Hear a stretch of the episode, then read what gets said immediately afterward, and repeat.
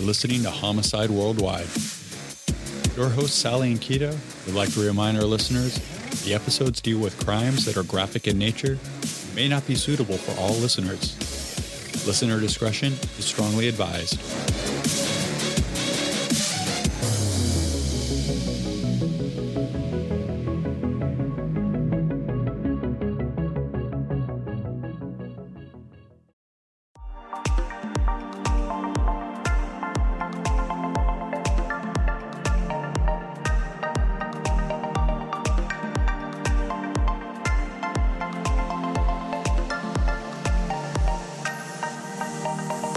Want to share a podcast that all of us over here at Homicide Worldwide absolutely love.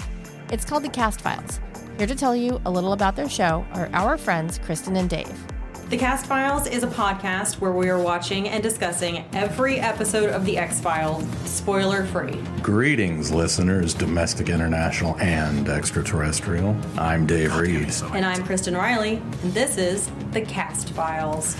I am a nerd who somehow never saw The X Files. And I watched it when it originally aired.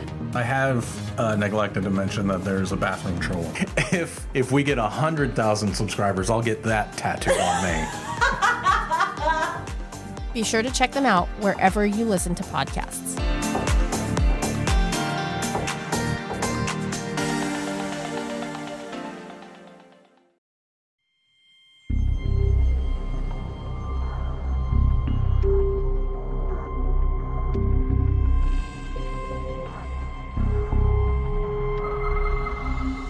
Black Friday.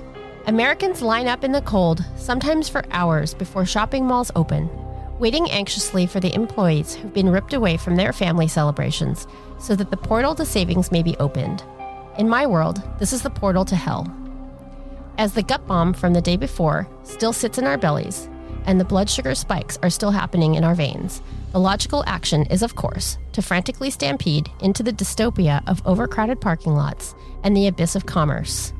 Hungover from tryptophan and exploding out of our fat pants, we tend to forget the part about being thankful for all the real and tangible blessings that our lives have.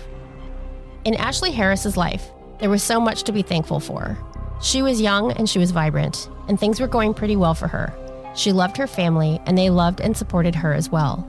Her parents, her friends, and her job were all kicking ass. And although things were going well in her life, Ashlea had always had this feeling that she would die young. Then, on that unfortunate Black Friday in 2014, her premonition came true.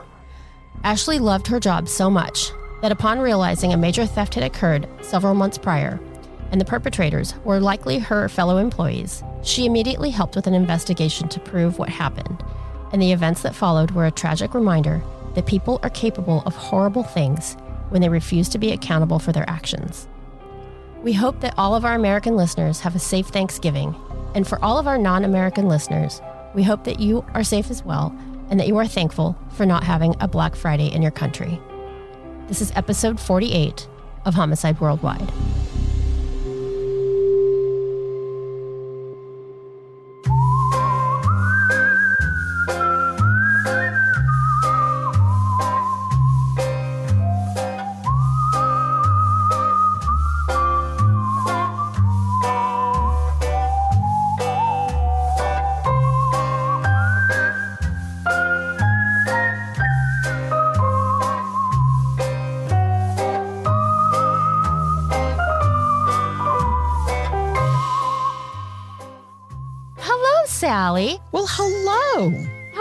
This fine evening?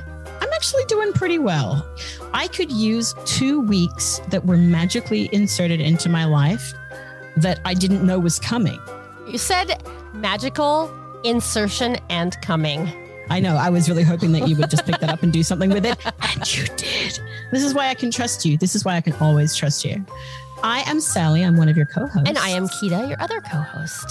Together we form Homicide Worldwide. Wide, wide. We just connected our rings together. Yeah. I mean, the rings on our hands, just to be clear. Not the nipple ring. No, or any other kind. Like you said in the intro about blessings and thankfulness, it, this is a good time to just step back and be like, okay, what have I got? Yeah. Four walls, safety. I have a regular income. I like my job. That is lucky and wonderful. Most people hate their jobs. You know, I, yeah. I have moderately good health, knock on everything that's made of wood.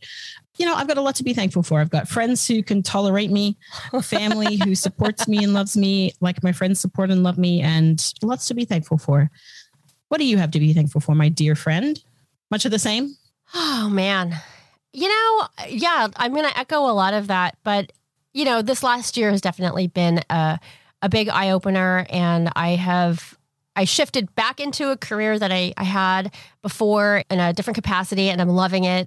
I'm super grateful for all the opportunities that I have. Um, I'm super grateful for my family and our health and just all the things that are happening in our lives that are positive and i oftentimes overlook those and i really have to kind of take a step back myself and realize that there is so much to be grateful for and i really have to say that i'm grateful to you as well to be here with us on homicide worldwide and i wouldn't want to do this with anybody else you're my best friend and i love you and Thanks, you know, dude. Likewise. I mean, seriously, like you're going to make my rusty old tear ducts like work again somehow. They're just going to open. like the tin man it's strangely fun to be talking about something so awful. And, you know, the thing is, too, that what we're talking about is not so much murder as why are humans the way they are? right Why do people become this way? And how can we do differently? And so, even though it is sometimes, you know, entertaining and macabre and gory and all that stuff, you know, there's a, a wider thing that we do look at of just why are humans like this? It's an interesting question. And I am so thankful to be exploring it with you and our lovely producer, Martin. yeah It's a lot of fun to be here. And listeners, we're grateful for you as well. yeah All 17 of you. And you guys no, there's more every day. Exactly. And that was the next thing I was going to say as well is I, I'm extremely grateful for how receptive our listeners have been and how everybody's stuck with us. And, you know, we can see people who have been with us from the beginning who've tolerated those first few shows. We know who you are, right? We've got data. We can see you people. We know who you are. No, I'm just kidding. We don't know who you are. We know where you are though. We know where you live. But, you know, just really grateful that Homicide Worldwide is taking off and I'm really excited for the future with it. So, yeah. Yep. 2022, bigger, badder, more horrific things coming your way. Dude, and in many, many more of the years to come, I'm sure we'll have plenty of material. yeah, because humans are the worst, as we say. They're the worst and they're only going to get worse. That's right. Speaking of the worst humans, uh, some of the humans that we're going to talk about tonight are several of the worst, but also one of the nicest. Yes, tonight we are going to be talking about a murder that happened in Texas in 2014. This case, when I found it, was just like, am I really reading this right? Is this really what happened in this case? It involves theft and it involves greed and it involves revenge Lots of revenge. and it involves murder. So much murder. One specific murder. And the very topical element of this crime is that it occurred on Black Friday. Um, I have to say for myself personally, in case it was not glaringly obvious in the intro, Black Friday is not my personal favorite thing. No, I actually, as an Australian and as a recent arrival on these shores, well, not super recent, it was, you know, 2000 ish. My new in laws took me one time on a, a Black Friday binge, and I didn't really know about Black Friday. Oh, I'm so sorry that happened to you. Oh, it was amazing. I wasn't really prepared for it. The sort of rampaging nature of it. I didn't know there would be so much running. I didn't know there would be so much grabbing. And hysteria. There was a surprising amount of hysteria. And we went a little later when it wasn't like at the doors at like 6 a.m. when people like literally fist fight for the cheapest TV. Oh, America, you crazy kid. Um, but you know, one of the reasons it's called Black Friday, it's not because it's a black mark because people die. Oh, It's black. I know. It's black because of accounting language about getting into the black. oh, I didn't know that. That makes sense from an accounting perspective. That makes total sense. Yeah. Right? Exactly.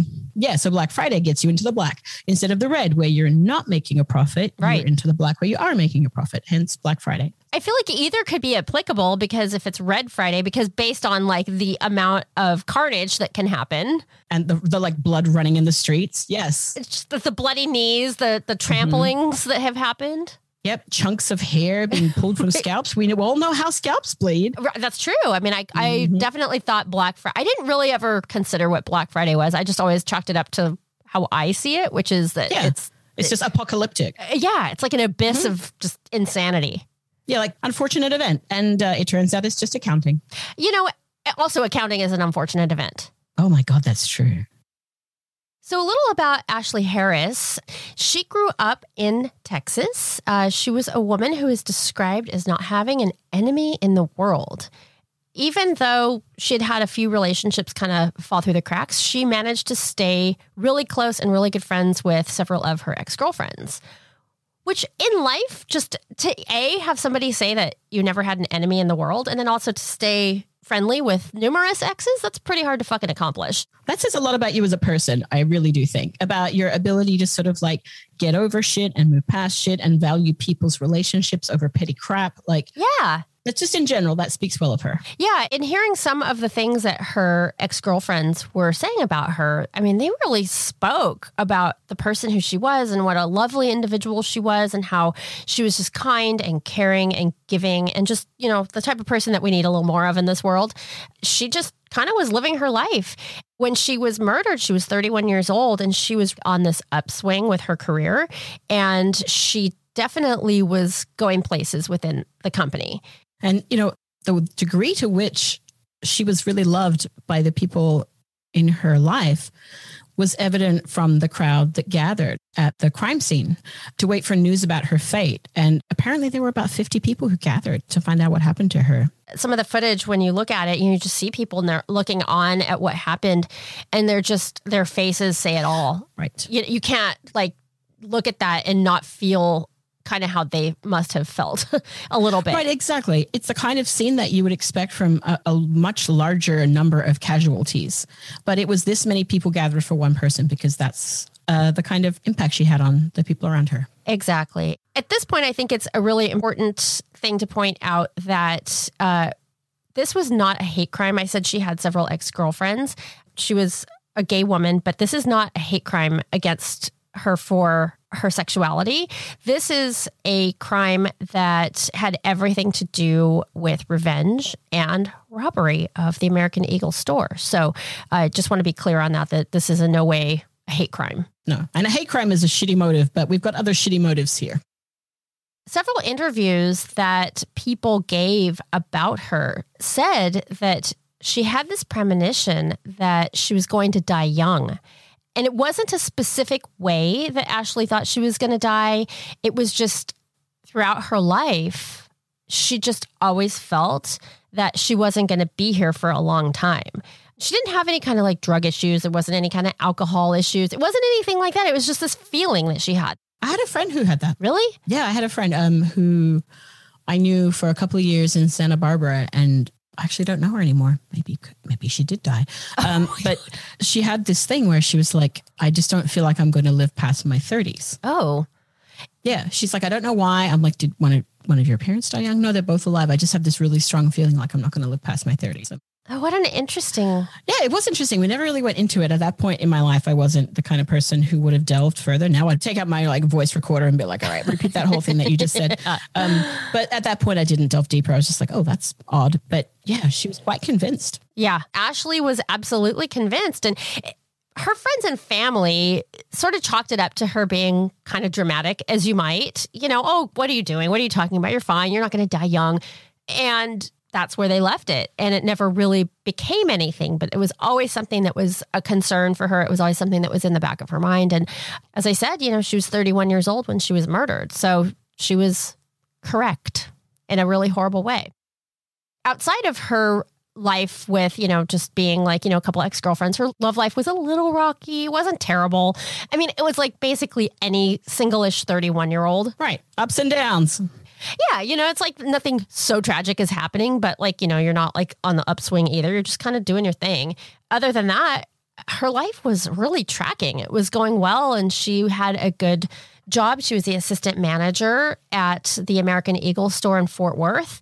She was kind of just like kicking ass and taking names and her employees that worked under her were like obsessed with her. Like they loved her. She referred to them as her kids. and she was sort of seen as like the store mom. she had a lot of respect from her manager and a lot of respect from the people who worked as her employees.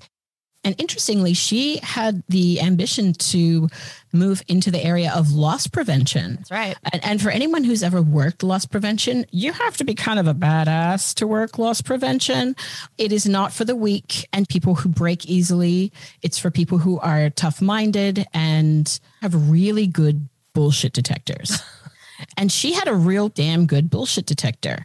Yeah. She was just an observant person, which you have to be in things like loss prevention, where your job is to observe people.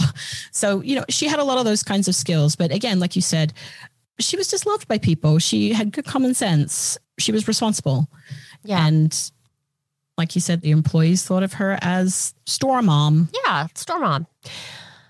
And the store manager, his name was Chris Carvey. And he said that everybody loved her because she was invested in everyone. Oh, that's a wonderful thing to hear. Yeah. Like, that means like you really make an effort to like help people and engage with their lives. And that's beautiful. More of her. Yeah. Less of the assholes who killed her.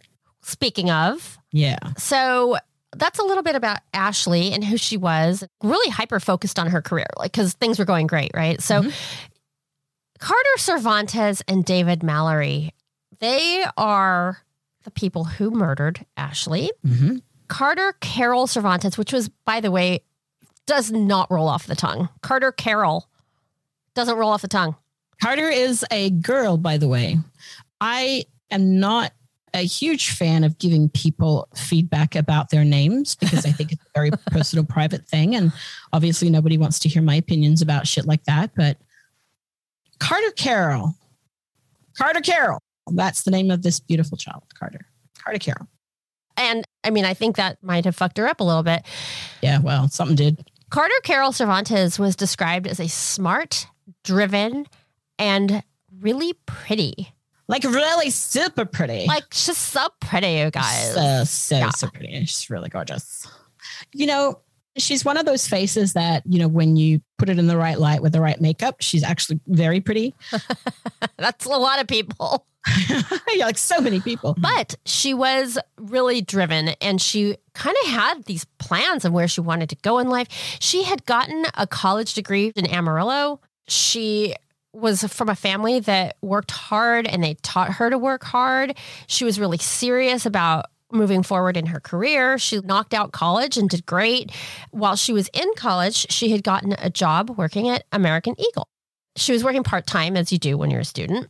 And when she graduated, she became full time. And she had a lot of workmates who said a lot of good things about her. Obviously, her intelligence was well praised, and she clearly was intelligent when you hear her talk. You know, she puts a sentence together very clearly. She was like book smart, not street smart. I let's be very clear on that. that is exactly right. I would agree with that. And that becomes clear later when she's like, plans the world's most obvious murder. But anyway, um, but they called her things like deep. Yeah. That she saw things more clearly than other people. Uh, she was observant, insightful, that she could read people very well. Yeah, exactly. Kind of like a sociopath. Sociopath. Red flag. exactly. Well, you know what? Those things aren't necessarily red flags. Like intelligent, deep, sees things more clearly, observant, insightful. Like usually when you look at that list of things, you're like, wow, that's a great person. That's a good quality to have. Yeah. And, and when you combine all of those qualities, you're like, dude, this person, we just won the lottery. Like, this is going to be a great employee. Mm-hmm. Not so much. Not so much, especially where in her brain, where empathy and humanity should be, there's just like an empty hole. Yeah. it's like a dead hamster. exactly. Well, she met this culmination of American Eagle outfitters in Texas. It's like the perfect storm of the worst possible outcome. Terrible combinations of personalities. Oh, God. Well, I said that she was in Amarillo, right? And so this is where she met her soon to be live in boyfriend, Clarence David Mallory, who is also known as David Mallory. You mean he didn't want to go by Clarence? It didn't want to seem to go by Clarence, but apparently it's like an interchangeable thing, which has a little uh, something we'll get to a little later. But We refer to him as both Clarence David Mallory and David Mallory because that's how he's referred to in a lot of our sources. David Mallory was a stockroom employee at the store in Amarillo.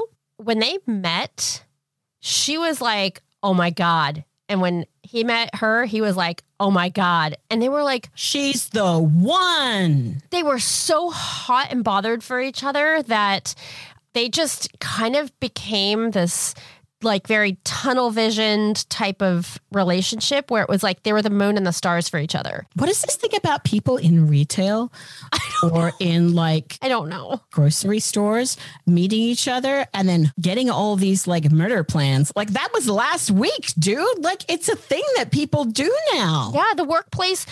You spend the most of your time there, right? So Mhm. for Clarence David Mallory and Carter Carol Cervantez, they were like down with the sickness with each other. She was 25 and he was 19 when they met. A May December romance. Oh, how The, spectacular. the sort of like early life and end of life romance.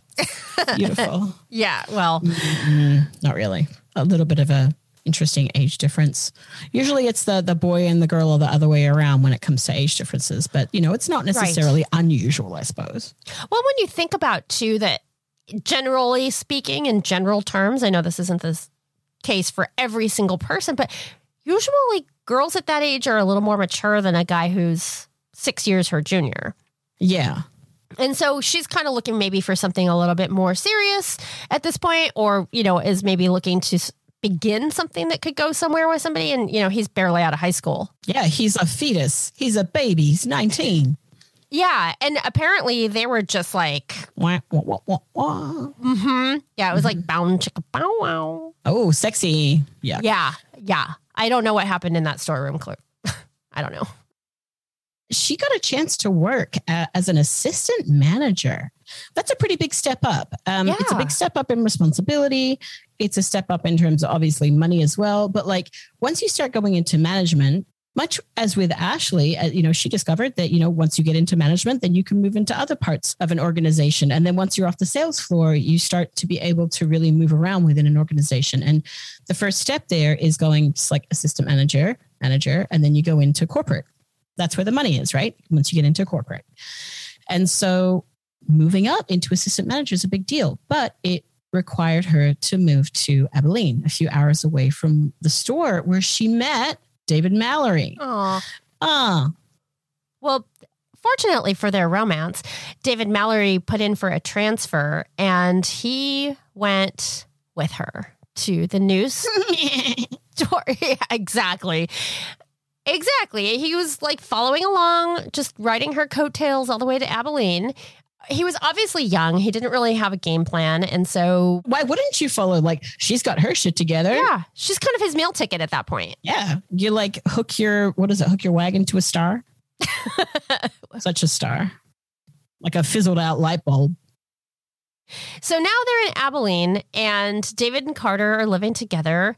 Because she's a manager at this point, even though she's an assistant manager, she's still in management, and he is a stockroom clerk. And so the two are kind of forbidden. It's like the forbidden fruit must be tasted. And so they had to keep it real hush hush. Mhm, DL. Yeah, they're not supposed to be dating. Like a higher level employee isn't supposed to be dating, you know, a lower level employee, and in this case, a pretty low level human. it's just also against the American Eagle Outfitters company policy specifically. And that's very standard. Mm-hmm. That- yeah, like that's standard because I mean, just think of the complications. And, you know, there are situations where, you know, for example, perhaps the person in the superior position might, I don't know, falsify records or do things to benefit. Bite your tongue. What kind of person would do such a thing, Sally? I know whoever would clutch my pearls. But yeah, no, it's true. She definitely was the one who was kind of wearing the pants, so to speak, in mm-hmm. this. And he had very, very little ambition when it came to work or work ethic. He definitely had some ambition when it came to robbing and stealing and killing, but just not really so much around the whole work thing. That was a little pesky, Oh, it's just so much work to work. And ironically, she isn't it? It is just so much work to work. I mean, can't someone just give me money? Why do I have to work for money? She had the work ethic of the two of them. And so when you like average them out, it's just mediocre as a pair. That's the exact right way to describe them. It's just math. Like, oh, you know, how would you describe Carter and David combined? Mediocre. And so you're right. Together they were basically just mediocre. Mm-hmm. Obviously, it made it pretty clear that David was a total loser. And despite her loser boyfriend being a loser, Carter actually was really growing in this job in Abilene. David, however, eh, not so much, kind of just the dead weight. At this point, you know, she's fucking dick whipped by this guy. He's like her little boy toy.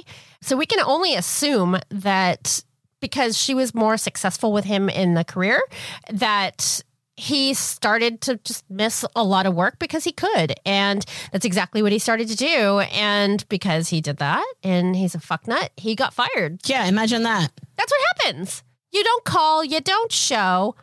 They're going to fire you. That's the way it goes.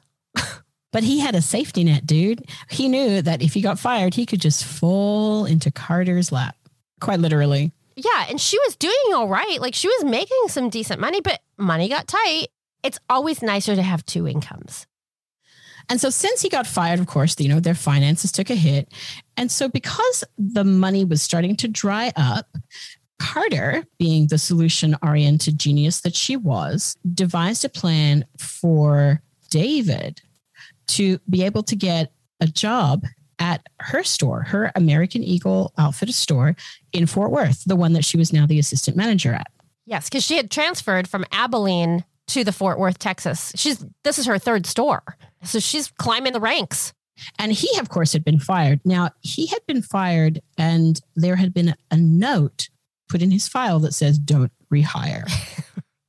when a former employer gets contacted by someone who's trying to hire you, they're allowed to say, basically, would you rehire this person? Mm-hmm. That's one of the sort of few legal questions that you're kind of allowed to ask and Yeah. answer. And so for him, it would have been no.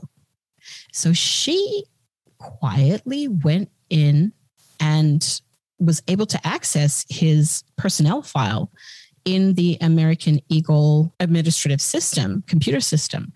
And she changed a couple of little things. She removed the part that said that he could not be rehired. She changed a couple of his numbers in his social security number. So he was not even in their records the same person anymore. And so he was able to get hired in the Fort Worth store. Yeah, she even went so far as to kind of switch his name around a little. Oh, how clever. Carter was very proactive in this way. She was. I mean, if only she had used her genius for something that was more constructive than killing another person. You know what? With her, it's just solutions across the board. It's like she is water and she is just flowing around every obstacle. It's like social security number, no problem. We're just going to transpose a few little numbers there. Mhm. Like, oh, his name is recognizable. Let's just change the first and last name around. That's no big deal. Nobody. No big deal. yeah, I mean, nobody's going to catch this, and it certainly isn't illegal. Mm-mm-mm. No, it, It is, as a disclaimer, it is incredibly illegal. Please don't ever do this. If you're listening and thinking about doing this, don't ever do this. It's just, it's not good. And the other thing to remember is that corporations have thought about this. It is often very easy to track who is logged in, what terminal this information is being accessed at. You can then see who was working at the time. Sometimes you can even log, okay, this happened at 3:36 p.m. You get on your security camera and you see that, you know, Jane was on the computer at 3:36 p.m. You know, it's very easy to track this thing internally. So it was pretty stupid of her. And for corporations, it's really important for them to be able to track who makes changes to their systems and to their data. And so, of course, that's trackable, dumbass. Yeah. In this particular case, the loophole that happened was uh, the manager, Chris Carvey, he had been out on a medical leave. At this time, Carter had kind of stepped in and he wasn't there. And it was kind of unclear as to why Ashlea wasn't really part of this particular process. It seemed like they divided their shifts as far as who was managing what. And so maybe that's where that kind of technicality came in.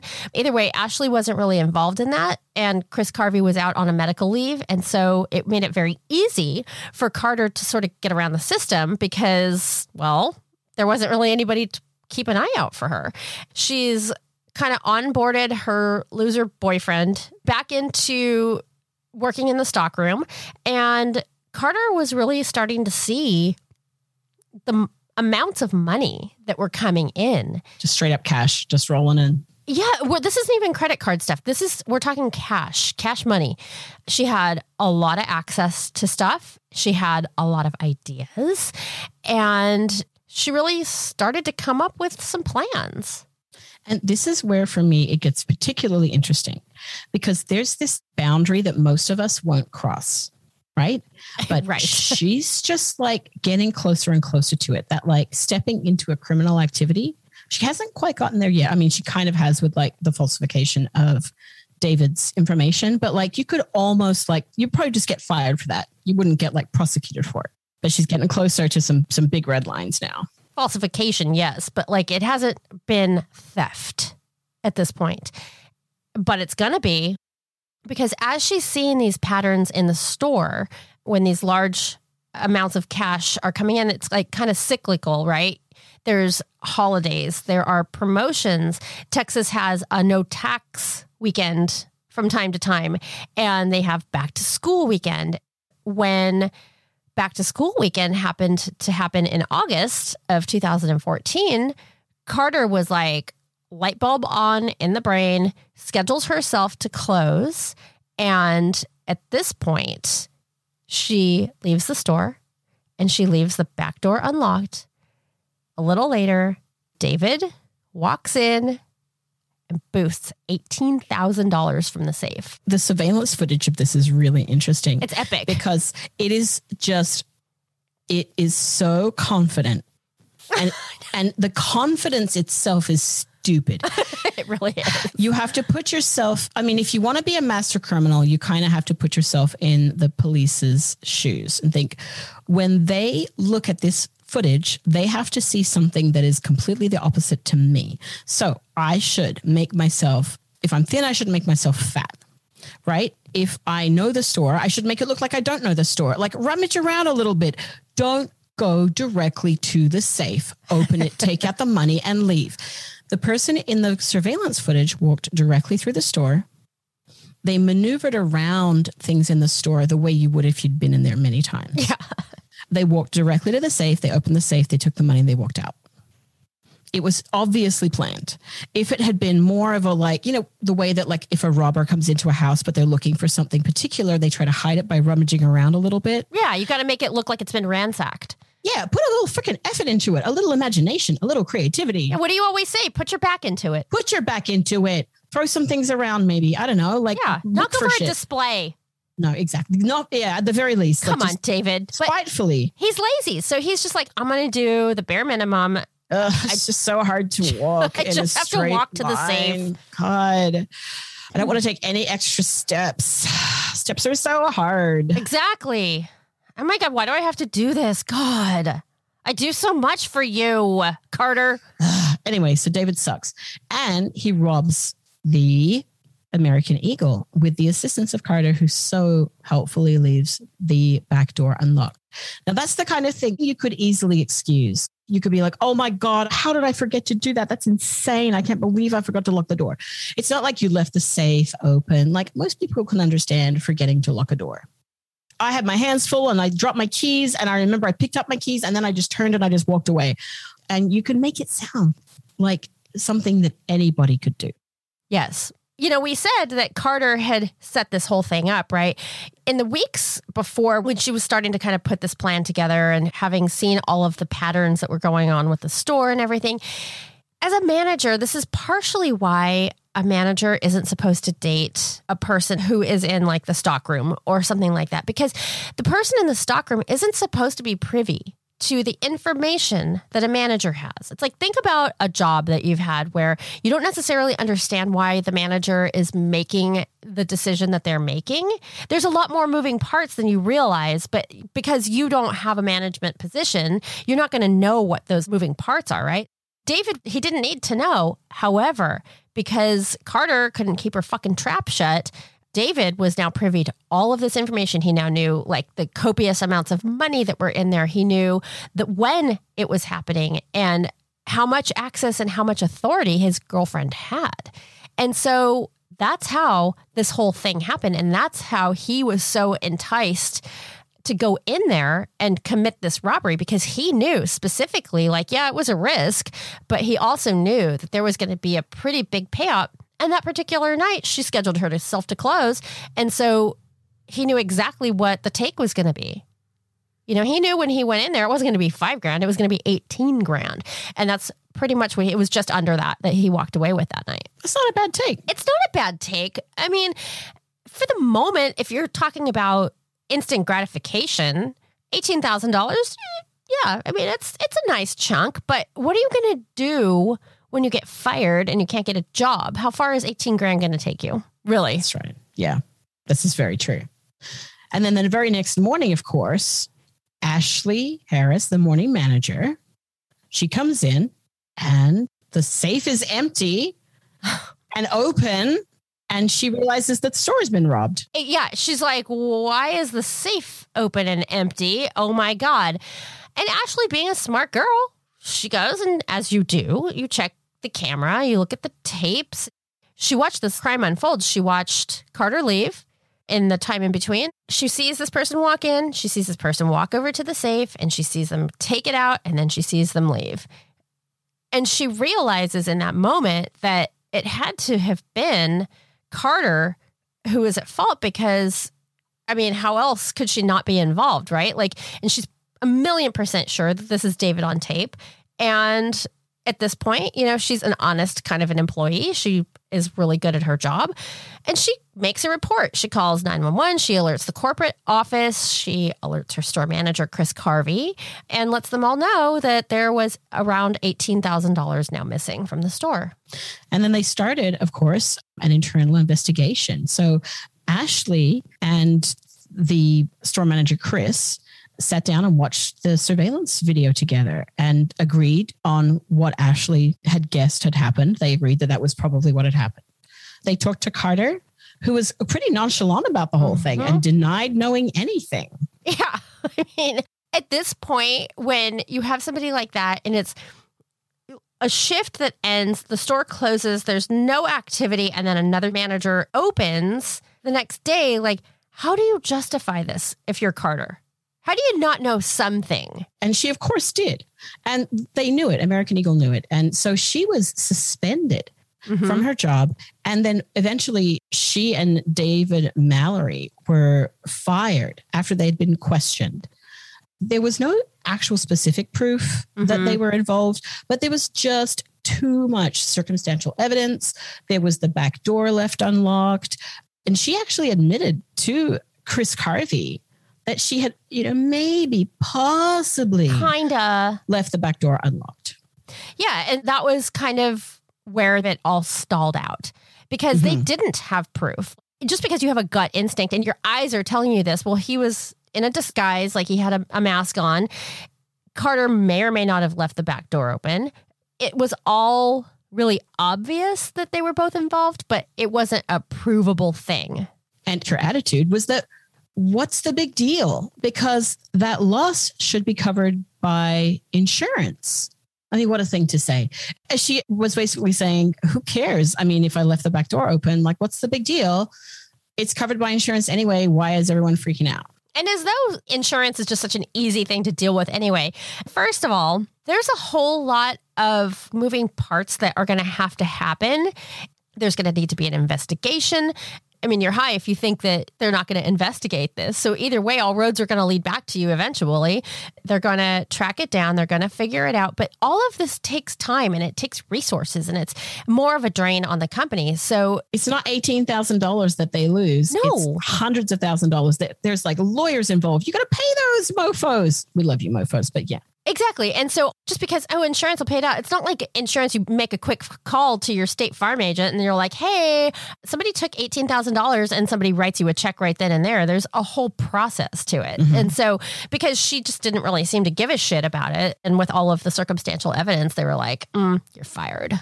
And that inability to accept responsibility was really kind of what led to the firing. But she felt that Harris was behind her suspension, that Ashlea Harris was really behind that. And I mean, she was in the sense that she did her freaking job.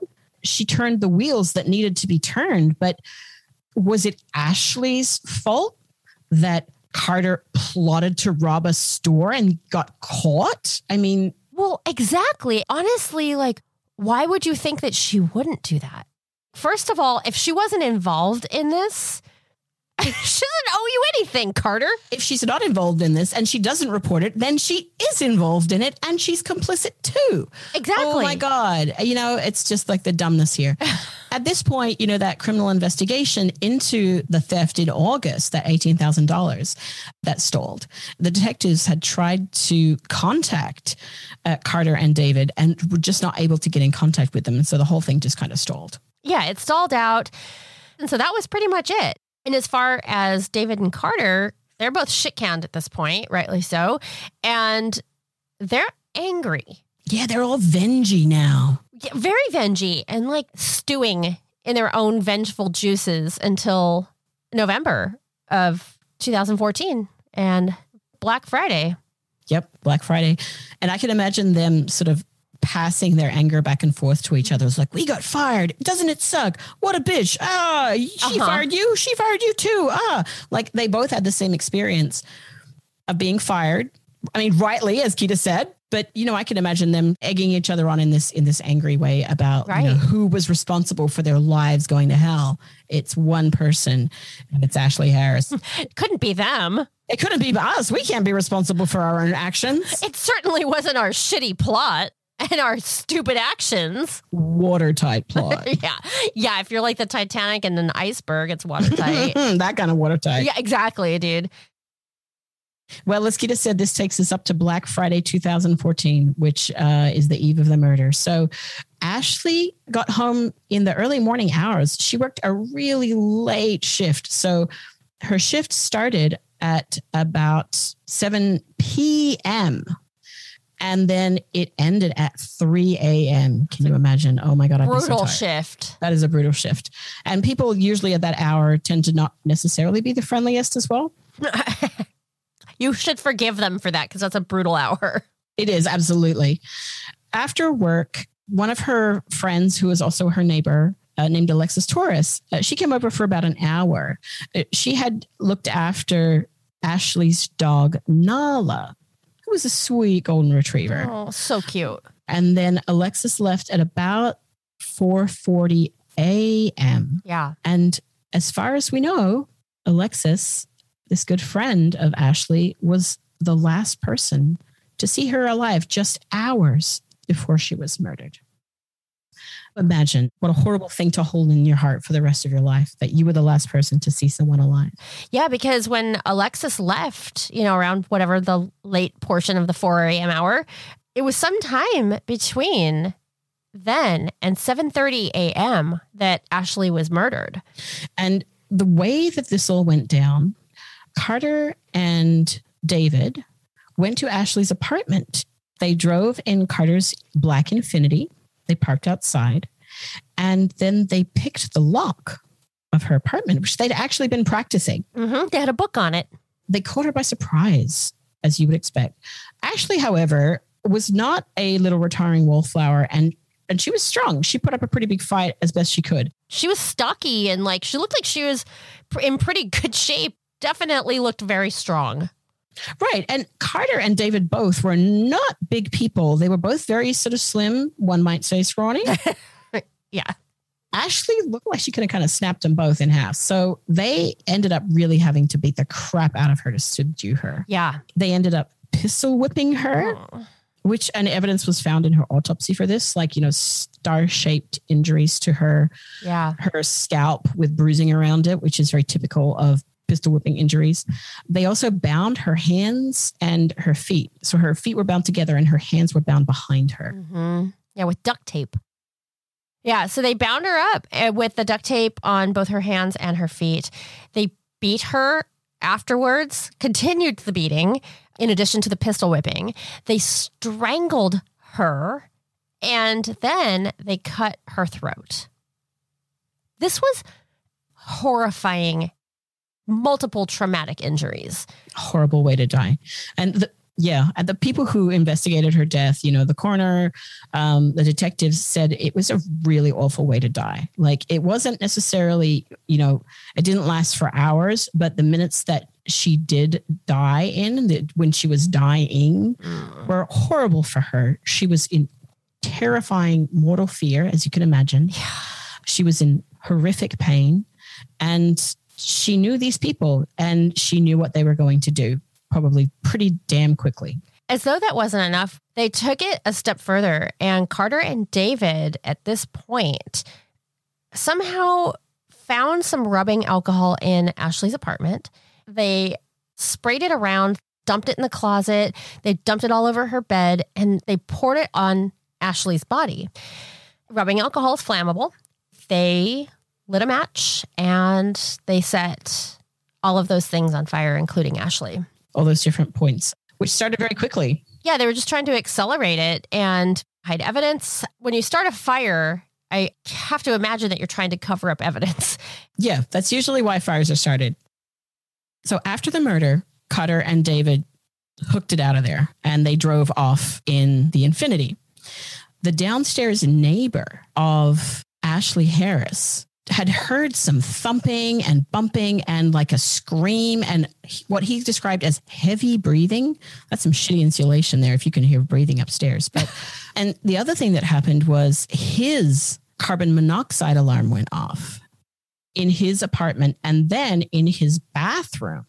Water started to leak from the ceiling of his bathroom and he realized pretty quickly, okay, CO2 alarm, screaming upstairs, water coming through, there's probably a fire. So he called 911 and he reported this, and very quickly they put out the fire. And once they did that and they investigated, they realized very quickly that it was more than just a fire, that it was also a murder scene when I walked in there to extinguish the flames, like thankfully her sprinkler system had done a really good job of keeping the flames down. Not a lot of fire damage. I mean, from the the photos, Uh, you don't see a ton of blackened areas right. inside the house. It's kind of the points where the alcohol had been poured, where the initial fires had actually been started. Those had a lot of damage, but as far as like the rest of the house, it didn't really seem to have that much in the way of fire damage. But when the firefighters had gone into the apartment, they were certainly not expecting what they found. I mean, I think when you have that job, you probably kind of expect that there may be a victim, but certainly not one that's been bound at the hands and the feet and trauma to her face and neck as she did. And so the firefighters were pretty traumatized by that discovery because that certainly is not what anybody's expecting to walk into. And even weirder than all of this was that Ashlea's wallet had been found in her bathroom. It was like just sitting on the sink.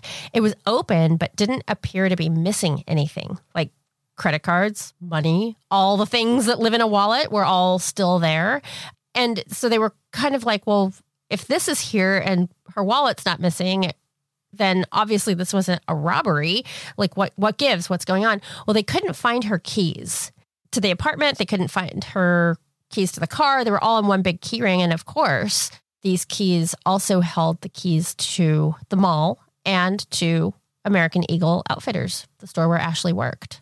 Amazing that the only thing missing were the keys to the store.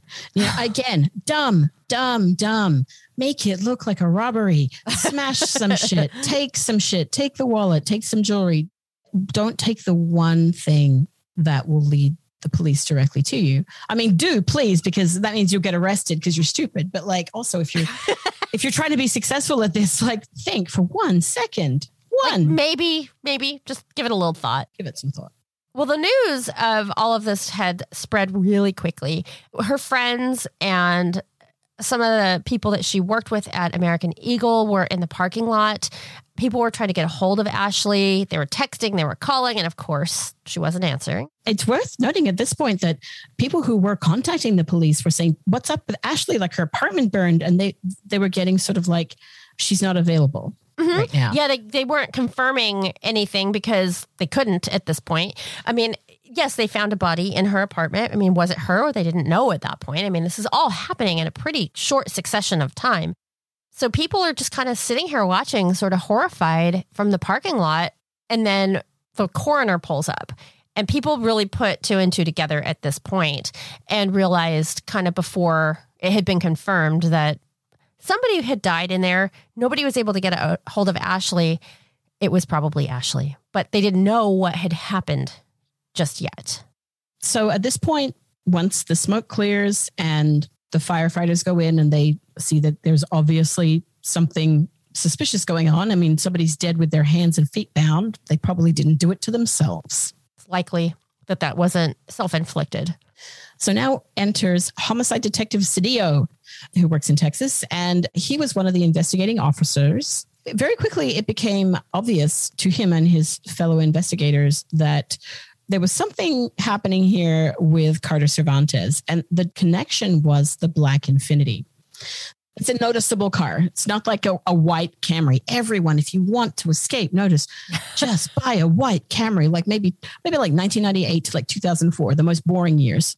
So she takes a sporty little number that she's driving. People at the apartment complex had seen a black Infiniti leaving the apartment complex around 7:30 a.m. And this was after hearing that prolonged loud scream followed by a thud, labored breathing and the door slamming to Ashlea Harris's apartment. And it took the detectives about 4 seconds to figure out that Carter owned a car that looked just like that. In addition to the neighbor who had called 911 because the water was leaking into his apartment, several other residents of the car- apartment complex had seen the same car driving out around that time. So we have multiple eyewitnesses at this point saying there was a black Infiniti that was parked next to Ashlea's truck. like if you're going to also if you're going to do this, like maybe don't park right next to the person who you're murdering. Just saying. Like that's just Oh, they're so bad. They're so bad. Interestingly, one of the neighbors who did give a really clear description of the vehicle had been a former police officer. Mm-hmm. And so he was able to not only give a description of it, but pretty accurately say like the model as well. It was like a a G5 or I don't know, some G35. There we go. Yeah. That was the exact make and model that Carter drove. So the day went on and they, the investigation, you know, commenced and they started to find out more information about uh, Ashlea, what she did, who she worked with, who would be likely to have it in for her. And because of this connection with the Infiniti uh, Detective Cedillo decided the very next morning, uh, he couldn't sleep and it was about 4 a.m. And he decided to head to Carter and David's apartment and just kind of park down the street and see what he could see. Yeah, he was doing like a little recon mission. A recon mission, exactly. A little Sally Forth, if you will.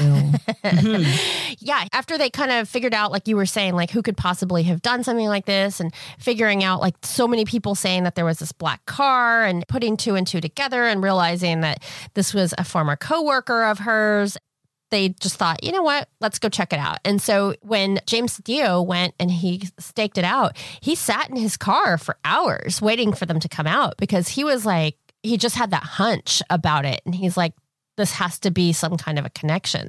The Infiniti's just sitting in the driveway at this point, right? Yeah, they have an apartment. It's parked in their driveway. It's like reversed in. So he's just watching it. And then at about 7:30 in the morning, the lights flash one time the way that they do when you unlock it with a little remote. Mm-hmm. And who should get in but David and Carter? Time to go for a little ride. Yeah, so early. It's just before everybody's up. Imagine that. Rise and shine. And so Detective Cedillo is like, nothing good is happening here. So he quietly just kind of pulls out behind them and tails them. And where do they go? They go to the mall. Freaking mall. Where do you go when there's nothing to do and it's 7:30 a.m.? You go to a closed mall. And a murder happened the former freaking day. Yeah, totally normal. Mm-hmm. Normal stuff. Yeah, normal stuff. Normal people things. So they drive around a little bit around the mall. Again, Detective Cedillo is watching this whole thing, right? And he kind of drives around and parks and then Carter gets out and she goes into the mall entrance. And if you've ever been to a mall before opening time, the doors to the mall itself are open, but all of the like security doors are down and there's like just nobody there. And just like the managers are coming in all bleary eyed and there's like, you know, security people walking around, but it's mostly deserted. And that was the vibe at the mall at the time. So David Parks, Carter gets out. She's got some keys on her.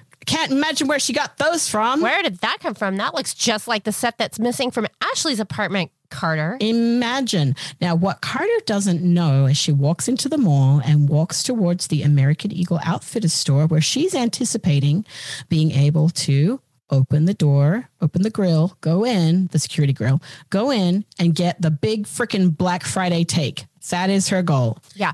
There was an estimation that that Black Friday haul was somewhere between forty and fifty thousand dollars. Holy cannoli. Yeah. It was a big haul. That's a big chunk of change.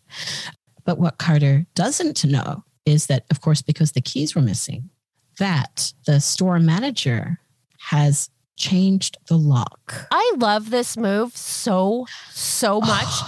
So subtle. I feel like Chris Carvey, I had a little crush. Mm, I got to say. it was just, it was such a fast action that they took. It was so quick thinking. A lot of people might not necessarily put the two and two together and go, I've got to change these locks. You know, thankfully, they realized that these keys were missing pretty quickly. And thankfully, everybody was on their A game and they were like, nope, we're changing these locks. And so, I mean, I really have to hand it to how fast they acted on this and how quickly that they had gotten these locks changed because it was the day of that Ashlea's body was discovered that those locks were handled. That's right. And then the very next morning at around sort of 7 45, 8 o'clock, we've got Carter walking through the mall.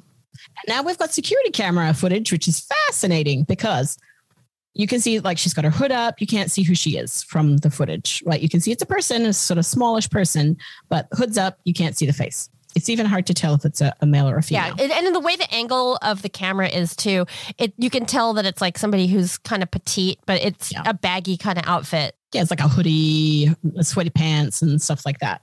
Exactly. But yeah, I mean, Carter's like, you know, actively open this lock and she's unable, just so incredibly unsuccessful. And So unsuccessful, but it's fast. It's like her realization. The, the footage is Yeah. great. She walks towards the door and it's the lock is down low. So she kind of squats down or kneels down and immediately inserts the key into the lock and realizes it's incorrect, or takes the lock in her hand or looks at it and then immediately realizes it's a new one. And she stands up and walks away. yeah, It's instant. There's no like, what? There's no grab and pull. There's no like, oh, why doesn't it work? She's like, oh shit, Mhm. I've been found out. The locks have been changed. And that right there, that realization of, I'm fucked. and the quickness with which she walks away, oh, it just warmed my heart, Keto. I know the little cockles of my heart were singing. It was Mhm. like a giant fuck you, Carter from AEO. It was. It really was. and, you know, watching her sort of scurry away at that point, I wonder if she knew how fucked she was at that point. You have to kind of think like she seems like a fair. I mean, what people say, you know, she seemed like a fairly smart cookie, right? Like, so Mhm. yeah, she probably kind of knew that something was on to her, but she probably didn't think that she was as fucked as she was. But she certainly was. Yeah. And so after this, though, she gets caught on several different cameras, like walking away from the mall after this epic failure of trying to open the lock. But at this point, Carter has changed her clothes from these baggy sweatpants and a hoodie into a pair of hot pink scrubs. Like she's like a dental assistant or like a vet or like, Like, a vet. I was thinking that too. I'm Yeah. like, what what are you doing? Like a vet tech. Yeah. But from there, she walks like to over two miles back to her apartment. Now remember, where's David? David's still sitting in the Infiniti in the parking lot. like a schmuck. Yeah, and he's just sitting there going like, I don't know what's going on. Detective Cedillo had actually talked with David in the parking lot. And I love that. Can you imagine walking up, knock, knock, knock, Yeah. roll down the window. Hello. hi, you know, he's talking to David and, you know, they're having a little convo about what's going on. Why is he there at this hour? And David's reply at this point is that his girlfriend works for Aeropostale and she's in there doing some paperwork. And oh, who's your girlfriend? Oh, it's Carter Cervantez. And so at this mm-hmm. point, like the detectives are like, we smell bullshit on this. And they ask David Mallory for his license, you know, as cops do. It's a normal standard operating procedure. You know, they're going to say, like, hey, like, do you have any ID? Well, he did not have ID with him. He Hmm, You're supposed, if you're driving the car, you're supposed to have a license to prove that you are able to drive a car. Exactly. And so, because he does not have this license, detectives are able to arrest him, which is just, it's like poetic to me. When I heard that, I was like, please continue. This is like music to my ears. isn't it? And this is so common too. Like when you are investigating somebody for a serious crime, sometimes the first goal is just kind of getting them. Yeah. And once you've got them, you can kind of get them further. And so, uh, you know, having him come in for the missing license was just like, let's get him the fuck off the street and then we'll catch him proper when we start talking to him and his dumb ass is going to put himself in jail. Exactly. And so, I mean, I guess, you know, when they took him in, you know, and they started talking with him, they kind of were able to to prod him a little bit. But Mhm. After he was arrested for this, when the cops looked in the car, under the driver's seat was a loaded nine millimeter. Not suspicious. Not suspicious at all. No, not at all. No, and it even had like a round that was like in the chamber, which Ready to be shot. Mhm, yeah. So Detective Cedillo was like, uh, well, this basically means that something was going to happen, like a robbery was going to happen. It's also incredibly unsafe. You don't do that. That's not, I don't know. I don't shoot guns. I don't like guns personally. I mean, I know that they exist and everything and people have them, but I'm not a fan. And so, you know, I don't know all the ins and outs of the ways that guns work, but I'm pretty sure that's not proper. That that's not how it works. That's not what you should do with your weapon. No, don't keep it. Don't keep like a bullet in the chamber ready to be shot out of the chamber. That's just like stupid. But Yeah. that wasn't the only weird, dumb thing. Like he was wearing this, it looked like kind of like a cap, Oh, Like a beanie, kind of. uh, like a beanie. And you know how sometimes beanies have like kind of rolled up Mhm. edges that kind of you get like a, get a roll, right? Yeah, like a little brim. and he was still wearing it when he was arrested. And so the, the police were like, what, what do you got there on your head? And he rolled it down and it wasn't a cap at all. But a a ski fuck- mask. Fucking ski mask. Brilliant, David. totally normal thing to do. Incredibly normal to wear a ski mask. You know, I couldn't find my cap. So I just took out my ski mask. I just have a ski mask and a loaded fucking nine millimeter under my seat. What's wrong with that? No license. Yeah, Texas, like it's known for its chilly weather. Actually, no, this year it has been, so I shouldn't be sarcastic. But like, Be sarcastic, please. I, I might. It's how we roll. But anyway, yeah, at this point they're just like, dude, you're so in the shit. And they looked in the car again. They found that that nine millimeter, you know, the ski mask. They just had all these pieces coming together. Yeah. And so Carter books it back to the house. David's arrested. Infiniti's impounded and being gone through. When Carter got back to the house a little later that day, uh, she was taken in for some questioning as you know, these detectives are smart. They're closing in, they're figuring it out. They bring her in and they have her come down to the station. And she's still wearing this bubblegum pink scrub outfit that she was seen leaving the mall in. And Detective Cedillo has her in the interrogation room and he's kind of chit chatting her up. You know, they're talking about what'd you do for Thanksgiving? What'd you have for Din Din? You know, having a little like recipe swap happening. He's really starting to like have her have her guard come down a little bit, which is, you know, full blown Reid technique. Oh yeah, yeah, yeah. And so at this point, he kind of turns on her. It's like on a dime. He just turns and he's just like kind of coming at her. And she's just like, No, I was home. I was totally home and I was asleep. oh, I love that part. Oh, And, and I was doing laundry and I was washing pantyhose in the laundry room. And I'm like, Bitch, you can wash pantyhose in the sink. Like, what are you doing? Yeah. You don't have to go to a laundry room for that. you don't have no you don't do that and so you know she's trying to backpedal and and make all these excuses and he is just not having any part of it and he's just kind of Because he watched her. yeah he watched the whole thing I happen mean, she's trying to convince him. He's like, you know, what did you do this morning? And you know, she said basically that she didn't leave the house. you know, I, I slept in, and then you know, my guy left, and then you know, I washed my pantyhose, and then I just kind of, I think she she went back to sleep, or she stayed home, or something. And he's like. I watched Yeah. you leave. And she continues. This is the amazing part, right? She's arguing with a police detective about what he saw with his own eyeballs. She says to him, I know what I did. I know what I did. Are you telling me I don't know what I did with my own morning? He's like, What the fuck, bitch? I literally am telling you that I saw you drive away at like 7:30 and you're telling me I didn't see that. Like he's like, oh, we, we can't even have a conversation here. You're not even in, in reality land.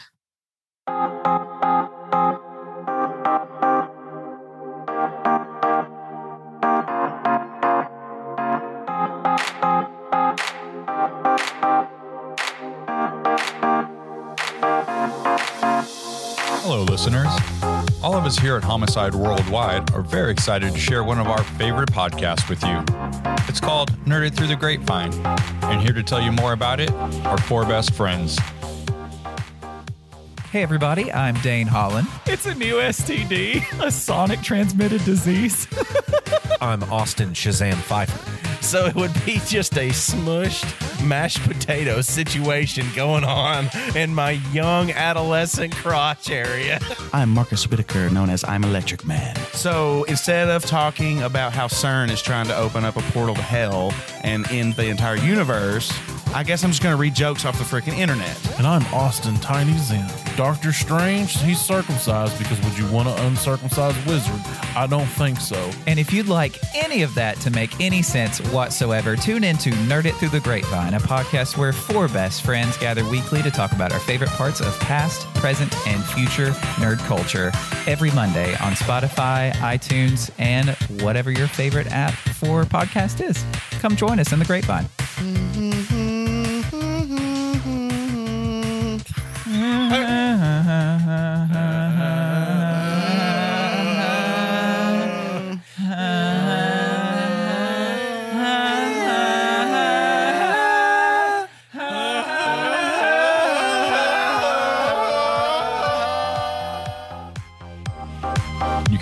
find Nerded Through the Grapevine wherever you listen to podcasts.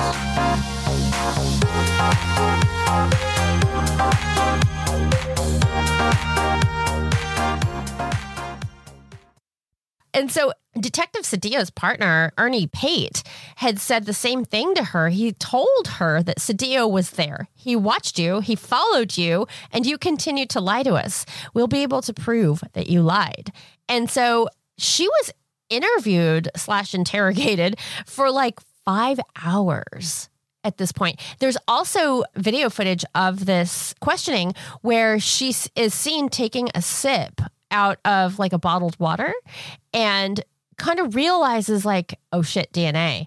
And Yeah, she looks at the bottle of water for like 15 seconds without moving. trying to figure out like what's my move on this and then she's seen taking like a like a tissue of some kind and wiping the mouthpiece and the sides of this water bottle off and i'm like that's not how this works carter Okay, first of all, a dumbass. like if you've got your fucking DNA on shit, a tissue and a little bit of a wipey wipe is not going to get your fucking DNA off. DNA is very small. yeah Oh carter my lord, lady! Like the only way is to take it with you. didn't people say she was smart I know there's all this talk about how smart she is, and yet, so dumb right? And also, they can just subpoena you for your DNA.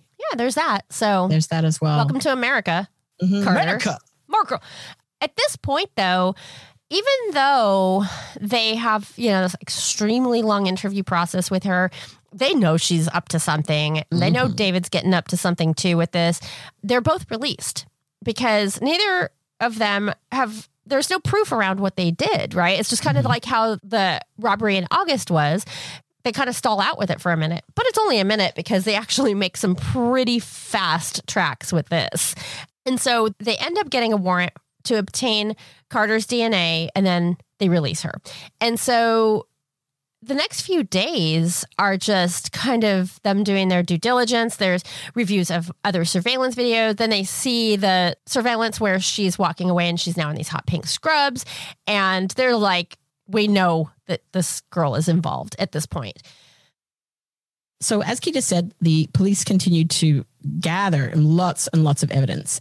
Some of that included images that they had sent each other by text of Ashlea Harris's apartment building. They also found a handgun with an extended clip, the ski mask, and also a set of lock picking tools and a book on how to pick locks, and also locks that had had evidence of practice of lock picking. One of the most very interesting pieces of evidence and the dumbest piece of evidence were some text messages that went back and forth about latitude and longitude coordinates, which, when followed by the police, led to It's a lot. an open, freshly dug grave in uh, Lueders, Texas, which was about 35 miles outside of Abilene. So not only had they dug a grave in which they intended to dispose of her body, not only that, they texted each other the exact coordinates. I mean, so helpful for the police, really. And so, anyway, they found the grave. It's just overwhelming. Also, a picture of the Infiniti was shown to their neighbor who lived underneath Ashlea. And he said that it was indeed the same car that he saw parked by her truck the morning of the murder. So, more and more and more evidence is piling up. I really want to linger on the open grave, though. Isn't that amazing? And the fact that they had sent each other like coordinates. And can you just imagine, though, that when the authorities followed these coordinates and they were like, you know, coming out here Mhm. and they go and they see this open grave. That moment, I would just have loved to have been like a fly on a wall to see like what the expressions were. I would have loved to have known the conversation that took place. Holy crap. I mean, it was like, holy crap, these people are dumb. I mean, holy crap. oh my And God. of course, we've got like receipts with like two shovels, gloves, tarps, duct tape. I mean, really, like just days before the murder, too. That that's the best part. It's like the murder special. I honestly feel like if you work at if you work at a place like Walmart or Home Depot Mm-hmm. and you see somebody come in and they basically buy murder tools. Yeah. Shouldn't it be like your duty to report them? Right. If it's like two shovels, gloves, duct tape, tarps, although at the same time, some people who are listening to this are like, you know what? I, I renovated my yard last week and I went and purchased those things and I'm not a murderer. So that's a good point. But like, I don't, I just feel like there's this, all these things that line up like bleach, luminol. I mean, honestly, though, like when we were fixing the house, there were a lot of times where we went to Lowe's or Home Depot, and I'm like, they're going to think that we are like serial killers with the shit that we buy all the time. It's not murder. We're not killing people, we're just killing ourselves trying to fix this house. So, together with all of this information that the police had started to compile, the discovery of the human sized grave that obviously led back to Carter and David, as well as the fact that both Carter and David had been terminated from American Eagle for the suspected theft in August. Everything just kind of came around. They worked very quickly. And Carter and Clarence David Mallory, they were both arrested. David Mallory was arrested on December 5th of 2014 and Carter Carol Cervantez was arrested on December 6th of 2014. So it was a very quick turnaround considering that the murder happened just days before. It did not take authorities a long time No, it didn't. to figure it out. And that was really thanks to the stupidity of both of them, just laying it all out. Yeah, you gotta mm. love it. You know, I really do appreciate the stupid criminals who are like, we're not gonna waste the tax dollars of the good people who pay, and we're just gonna be stupid. and so the state of Texas, I couldn't believe this when I read it. I had to like double check this like 10,000 times because the state of Texas waived the death penalty. That was surprising to me It was really surprising to me because I love Texas. because it seemed kind of open and shut. Yeah, I love Texas. It's an awesome state. I've been there a few times. I've enjoyed myself. But they have a motto there and it says, don't fucking mess with Texas. Mm-hmm. Well, it doesn't say fucking, but it says don't mess with Texas. It's implied. The fucking is implied. yeah. And so I'm like, and also too, like whenever there are executions, it's like, oh, it's in Texas. Oh, okay, yeah. Th- Texas is like, you don't mess with it. you don't mess with Texas. And and really like I can't think of situations that warrant the death penalty more than this one. It was so cold-blooded. It was Mhm. so planned. They walked in with you know, knife, guns, duct tape. Yeah. They were prepared to kill her horribly and that's just what they did. Yeah. Anyway, th- but it was a cap. These were both capital murder cases, but this, as Keita said, the state waived the death penalty, so they were both tried with the, the goal of life imprisonment. The really interesting twist that took place is you know, we don't normally spend a lot of time on the trials, but in this particular case, Carter Cervantez, man, she really tried to bring her A game and she just spun this incredible web of stupid lie after stupid lie. But the lies began with her appearance. Like yes, it did. When you see her come into the courtroom, she's she's like a waif. She's like a waif, right? And she's the way that she's dressed. She's got like dark stockings on. So first of all, dark stockings make your legs look thinner. Yeah. The- yeah. But the goal here was to make her look like a young child. So she wore stockings that made her look, you know, thin and sort of almost like gangly like a child. She wore this. Were they pantyhose? They were pantyhose. Yes, Pantyhose. pantyhose. Oh, stockings is what we say in Australia. Oh no. I was just curious because pantyhose is how she described them. That's I right. say That's- tights. Tights, interesting. To me, tights don't have. No, they do have feet. That would be a leggings without feet. Anyway, um, so she's dressed in a way that's sort of very young. She has this kind of like baggy dress Mm-hmm. and that's kind of short in a way that like a young girl might be. Like it's trying to convey innocence. Innocence and youth and sort of yeah, I guess innocence is very much the best way to put it. She kind of curls her hair into this kind of like wavy curly style. Yeah. Not a not a tiny bit of makeup because it makes you look a lot younger when you don't wear it. And far more pathetic in this case under fluorescent lights. Oh my gosh, didn't look great. No. But you know what was interesting to me was when you watch somebody perform on the stand and lay out a story that's not true when you know it's not true. It's really interesting to watch someone try to sell it.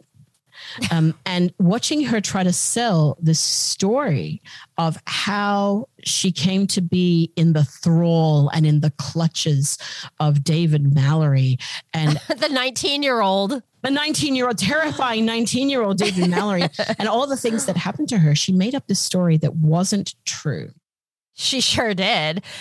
As you said, she had testified that she knew nothing about this murder and that she was terrified of David, just terrified. She claimed that on Thanksgiving, after her, you know, really hard day's work of preparing this traditional feast that they enjoyed together, that they drank. They got down on a little uh, smoking of the devil's lettuce. Little Mary Jane. yeah. They watched some movies. And then after she fucking dumbass drank and then smoked, she got sick because she's an amateur. Lightweight. She- Did you learn nothing in college? Um, she can't hang, man. She couldn't hang with her hang. crossfading. Nope. And so she says that she got sick. And so at that point, she claims that she laid down and went to sleep. And then when she woke up, that it was dark and David was not there. She said that both hands on the clock were pointed at five, making it 525 in the PM. Interesting. That's such an odd thing to remember. Yeah, it really was. She said David had eventually woken her and said that she needs to get ready to go to Cleburne and that he wanted her to pack. And so she's like, you know, in her crossfaded stupor, doesn't know what's going on. She says that they went to Cleburne and rented a motel room on the 28th of November and that later that day that David Mallory had her drive to the Hulen Mall, which is where that American Eagle Outfitter store was located in Fort Worth. While she was driving, apparently he toyed, this is a quote, he toyed with a nine millimeter Glock handgun, which he held in his lap. And He didn't shoot his dick off. he did not. Now, which was really, I don't, maybe lucky for him, I guess. I don't know. Mm. She said that at this point, he put the gun in her face and tried to make her steal money from the store, and that he threatened to hurt her parents and relatives if she didn't do what she was told. Oh my God. Yeah. He's like, there's somebody outside your parents' house right now. And if you don't go and you don't do this, this is what she told the cops. Yeah. That he told this to her that there's some there's a guy outside your parents' house right now just waiting for me to give him the word to go kill them if you don't do this. Like, what this guy doesn't have anything better to do than go and sit outside this chick's parents' house who he doesn't know. He's part of this big like conspiracy plan that apparently this 19 year old is helming somehow. Exactly what I was just going to say. Like, he's just waiting for the 19 year old mastermind to give him the green light. Like, come on. Untrue. I also have to say, there's no way that David Mallory has any gumption to do any of this. He's lazy as No. fuck. He is. He's not going to do the- something like this. It's always going to be the path of least resistance. Always, clearly Mm-hmm. with him. And so the next portion of what she spins is that that yes, that he had threatened to hurt her parents and also other relatives, including her brother and her grandmother, and that she refused to do what she was told. And so with the whole robbing, and at this point that they had returned back to the apartment where they lived, only to be raped repeatedly by David's friends. That's right. She makes this claim that she was raped by two of these large men who were friends of David's. And this was her whole story about the, the trauma that she endured and why she was in this like state where she was able to be a party to these crimes. Yeah. And she had even gone on to testify that apparently this has happened numerous times where David has pointed a gun at her. She went on to testify that the first time that he pointed a gun at her, she flinched and he laughed. And he asked if I thought he would shoot me. I said no.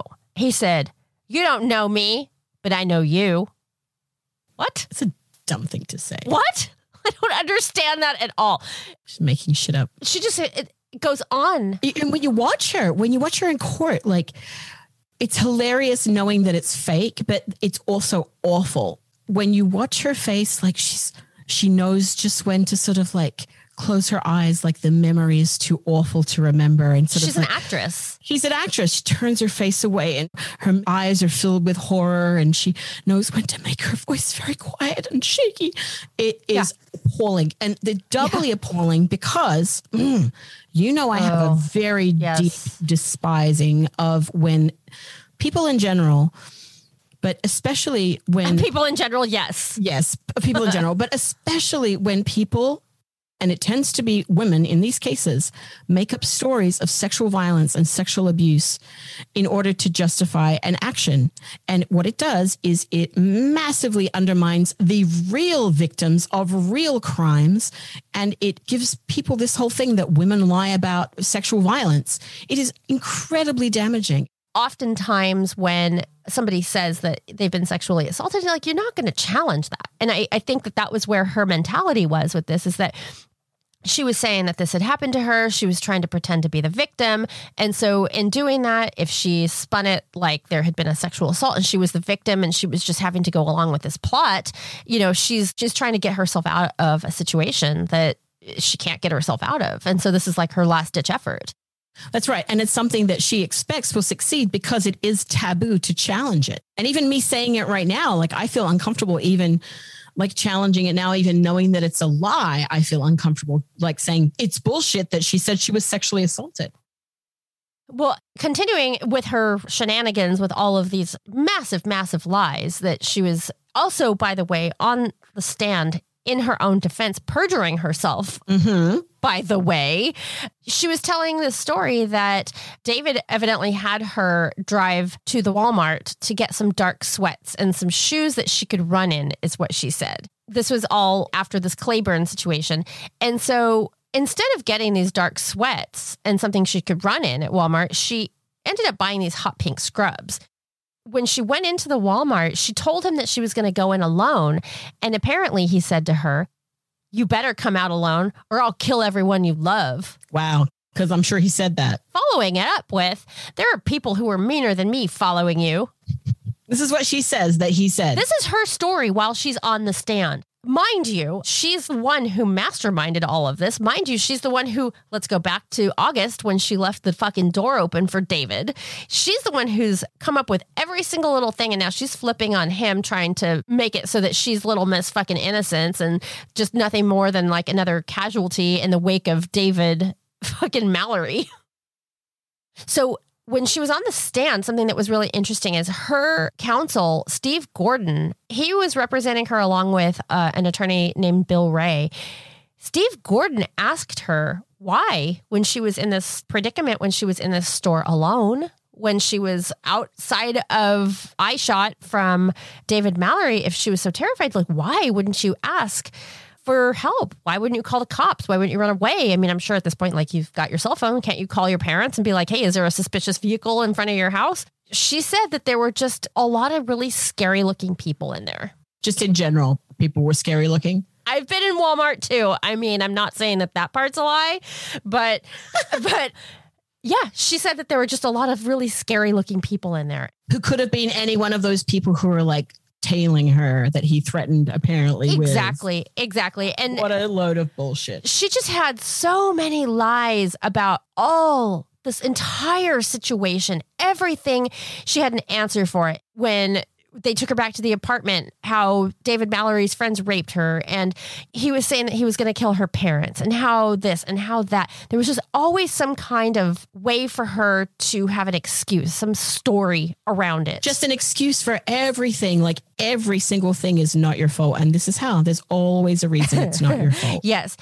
Exactly. And I loved the prosecutor in this. Kevin Rousseau was just he was like a dog with a bone. He was so awesome with her. Uh, oh my god, he was great. You know, I mean, he he showed the jurors surveillance video that you were talking about where she's buying the shovels, the rope, the bungee cords, the gloves, and a tarp all on November 21st. They go into the coordinates that were sent back and forth between them. When she was asked about this on the stand, which you don't take the stand in your own defense, by the way. No, that's just stupid.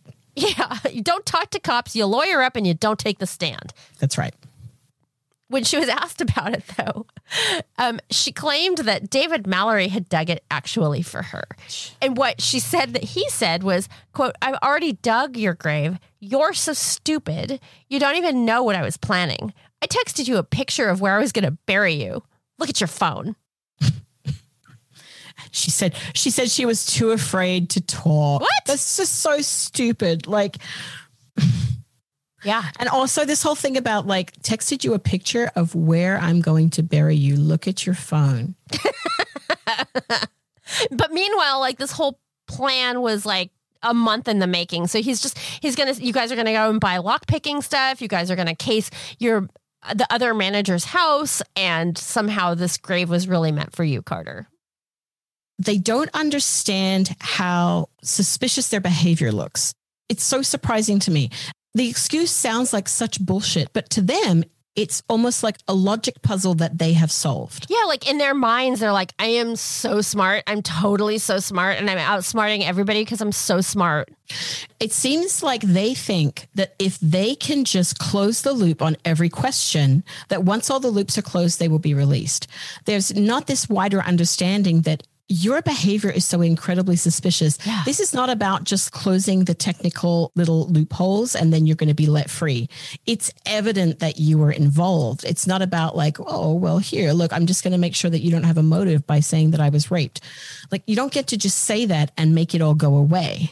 You know, just like us, just like our listeners, the jury saw right through this bullshit and they took about two hours to deliberate and they sentenced her. They came back and they were like, "Mm, no, guilty, life. Bye. Bye.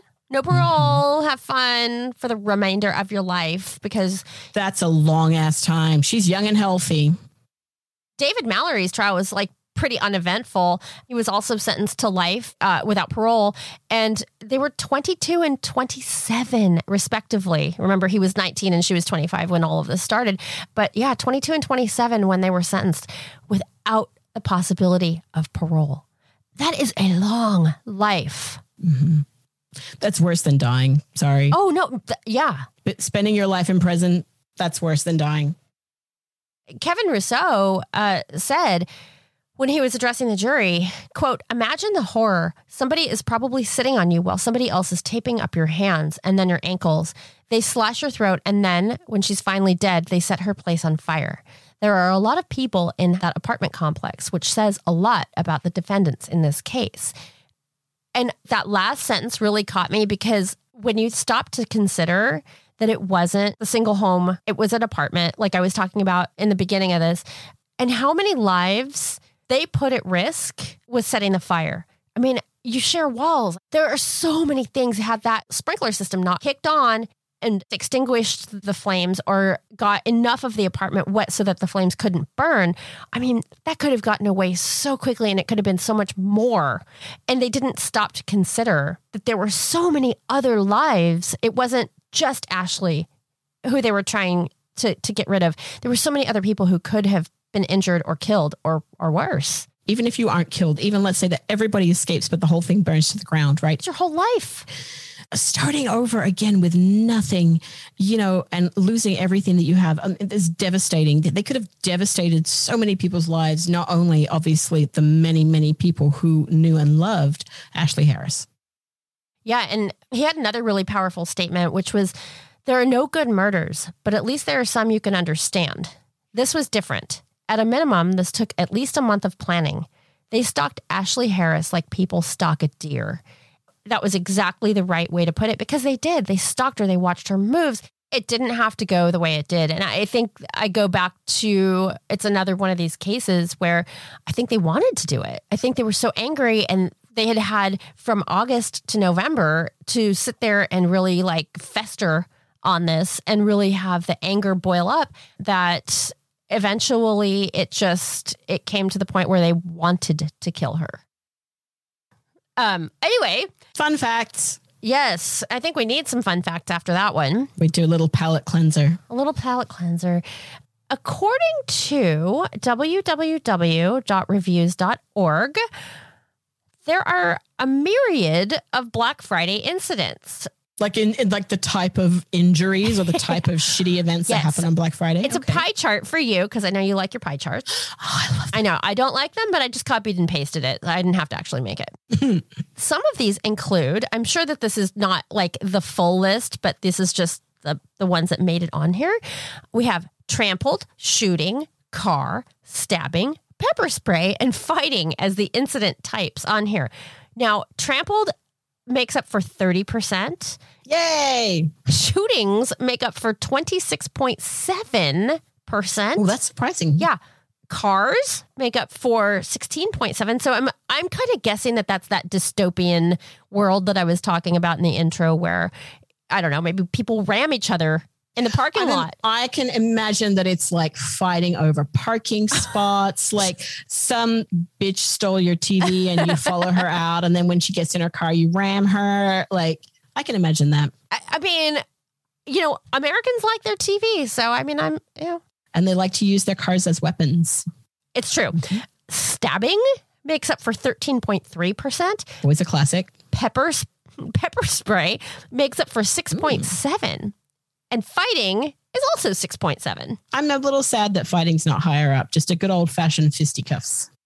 but think about the very first one being trampled Trampled. trampled because people are fucking crazy and they want the deal It's insane.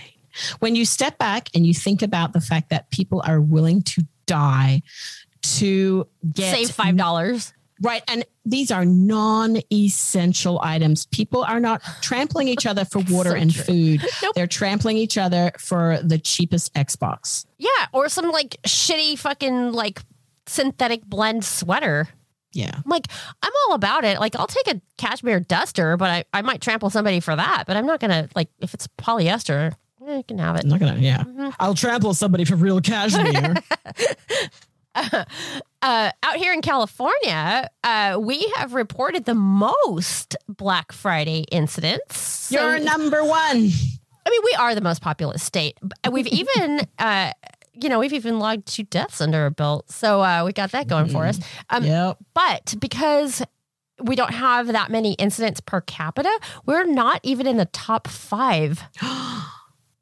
Really? Yeah, isn't that crazy? But I mean, as I said before, I mean, I've been to my share of Black Fridays, um, and I don't believe that. I mean, I've I've seen it. Malls are fucked on the Black Friday, and uh, not into it.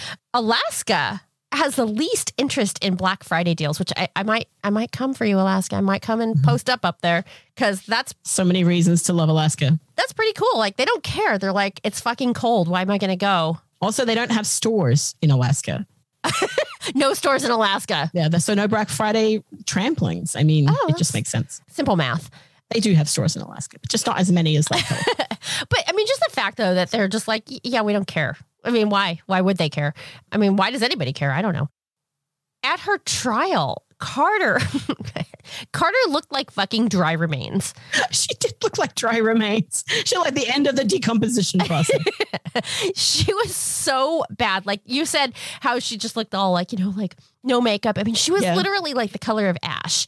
She looked like she had not had a drink of water in like 72 hours. Just sallow. Yeah. And her, the same attorney, uh, Steve Gordon, said of her, apparently in her defense, quote, if the intent to murder Ashlea was developed by Mr. Mallory and some others, would it be smart? Would it be wise to bring along someone who could have been blown away by a strong breeze? he's not wrong, but I don't understand how that's a defense. Well, he's not exactly wrong. exactly. I'm just like, it's like she's too skinny to kill. I thought this was really sweet. We talked about Ashlea a little bit with her personal life. And one of the things she really liked to do was she really, she was old. She was like an old woman. And I love her for this because she loved to play bingo with her mom. I love bingo. Look, that's like an activity for a 90 year old woman, but I Comfy love pants, bingo, early nights. totally. I love that she did this with her mom. That was like their their jam. And so mm-hmm. at some point, you know, like it was fairly obvious from a young age that Ashlea was a lesbian, but she hadn't actually come out. And so when she came out to her mom, her mom was like, "Yeah, I already know."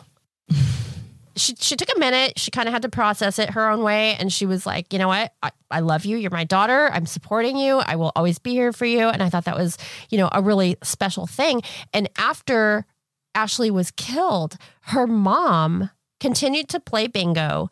And now several of the ex girlfriends that Ashlea had now go with Ashlea's mom.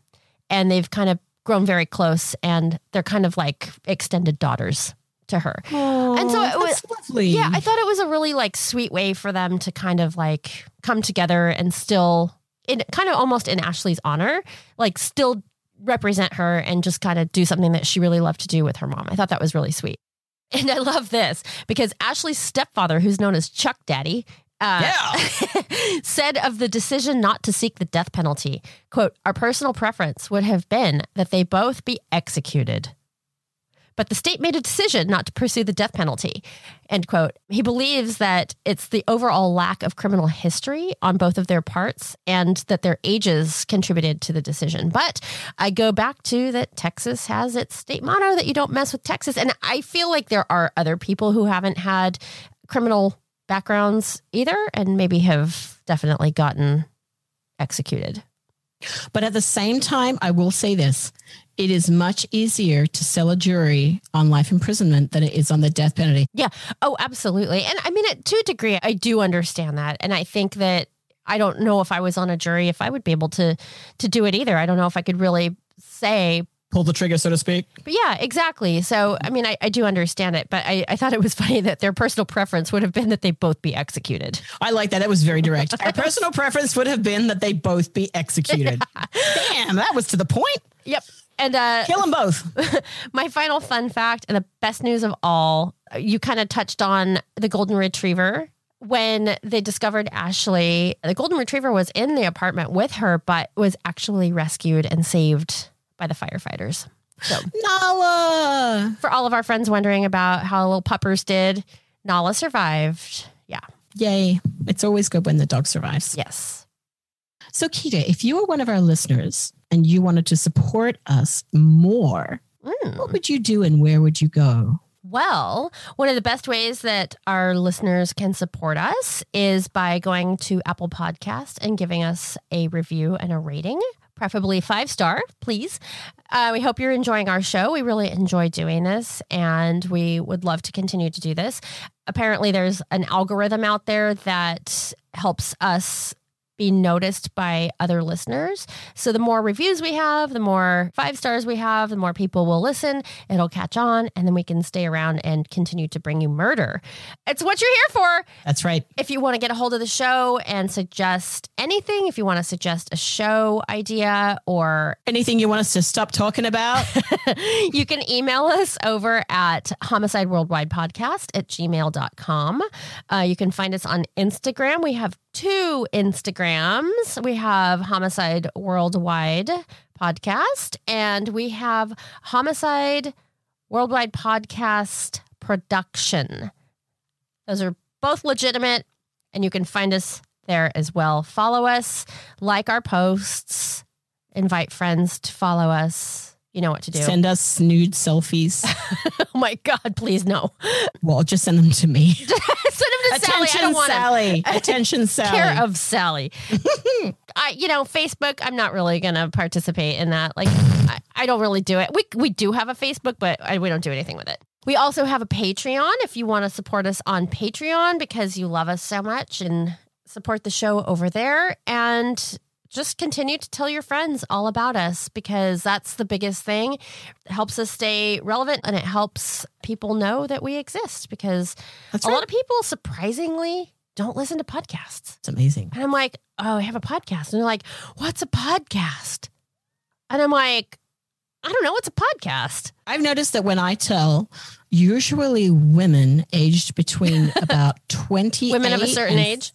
We're a certain age, about 28 and about 50, that I do a murder podcast. And they're like, uh, murder podcast. And they're like drool Yeah, out the side of their mouth. And they're, yeah, yeah, yeah. And then I have to write it down for them. So you know what? If you like it and your buddies like it, please share. Yeah. And the biggest thing is really just to give us a rating. That's the biggest thing. That helps us so much more than I even realized when we first started doing this, and probably a Mm. lot more than people out there really realize. It's it's a free way of supporting the show, and it means a lot to us.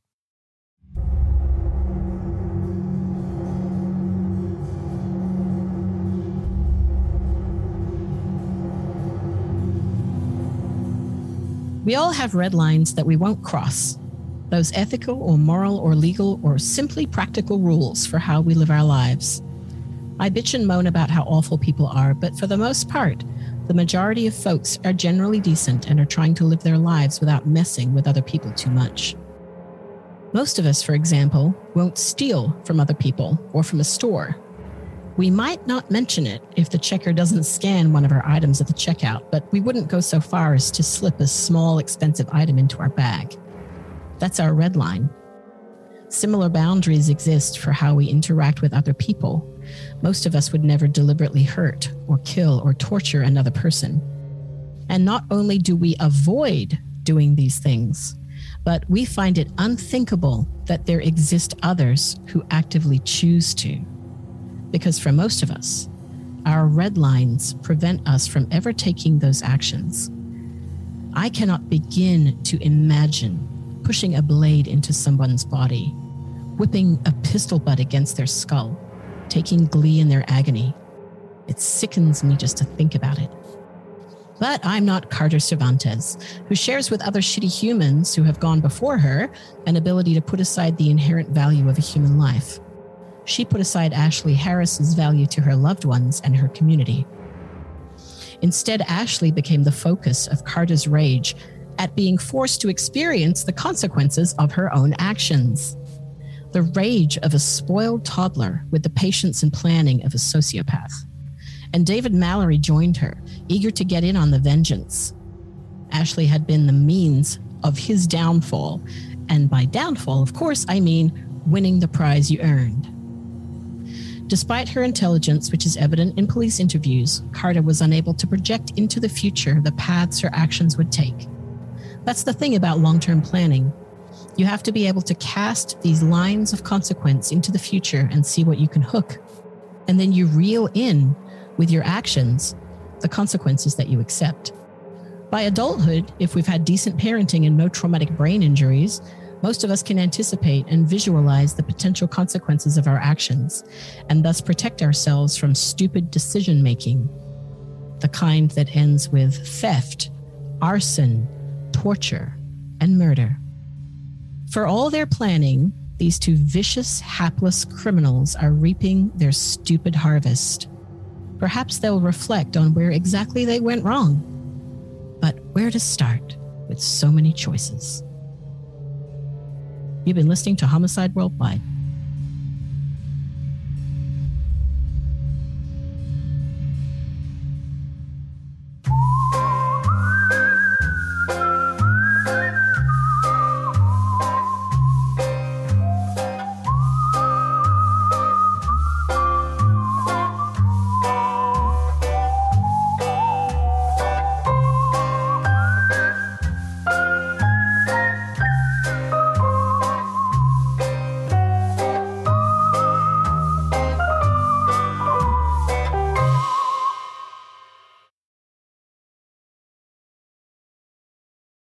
But what she doesn't know is that the manager, Chris, and Ashlea, when they had sat down just a few days before, and no, wait, that's not right.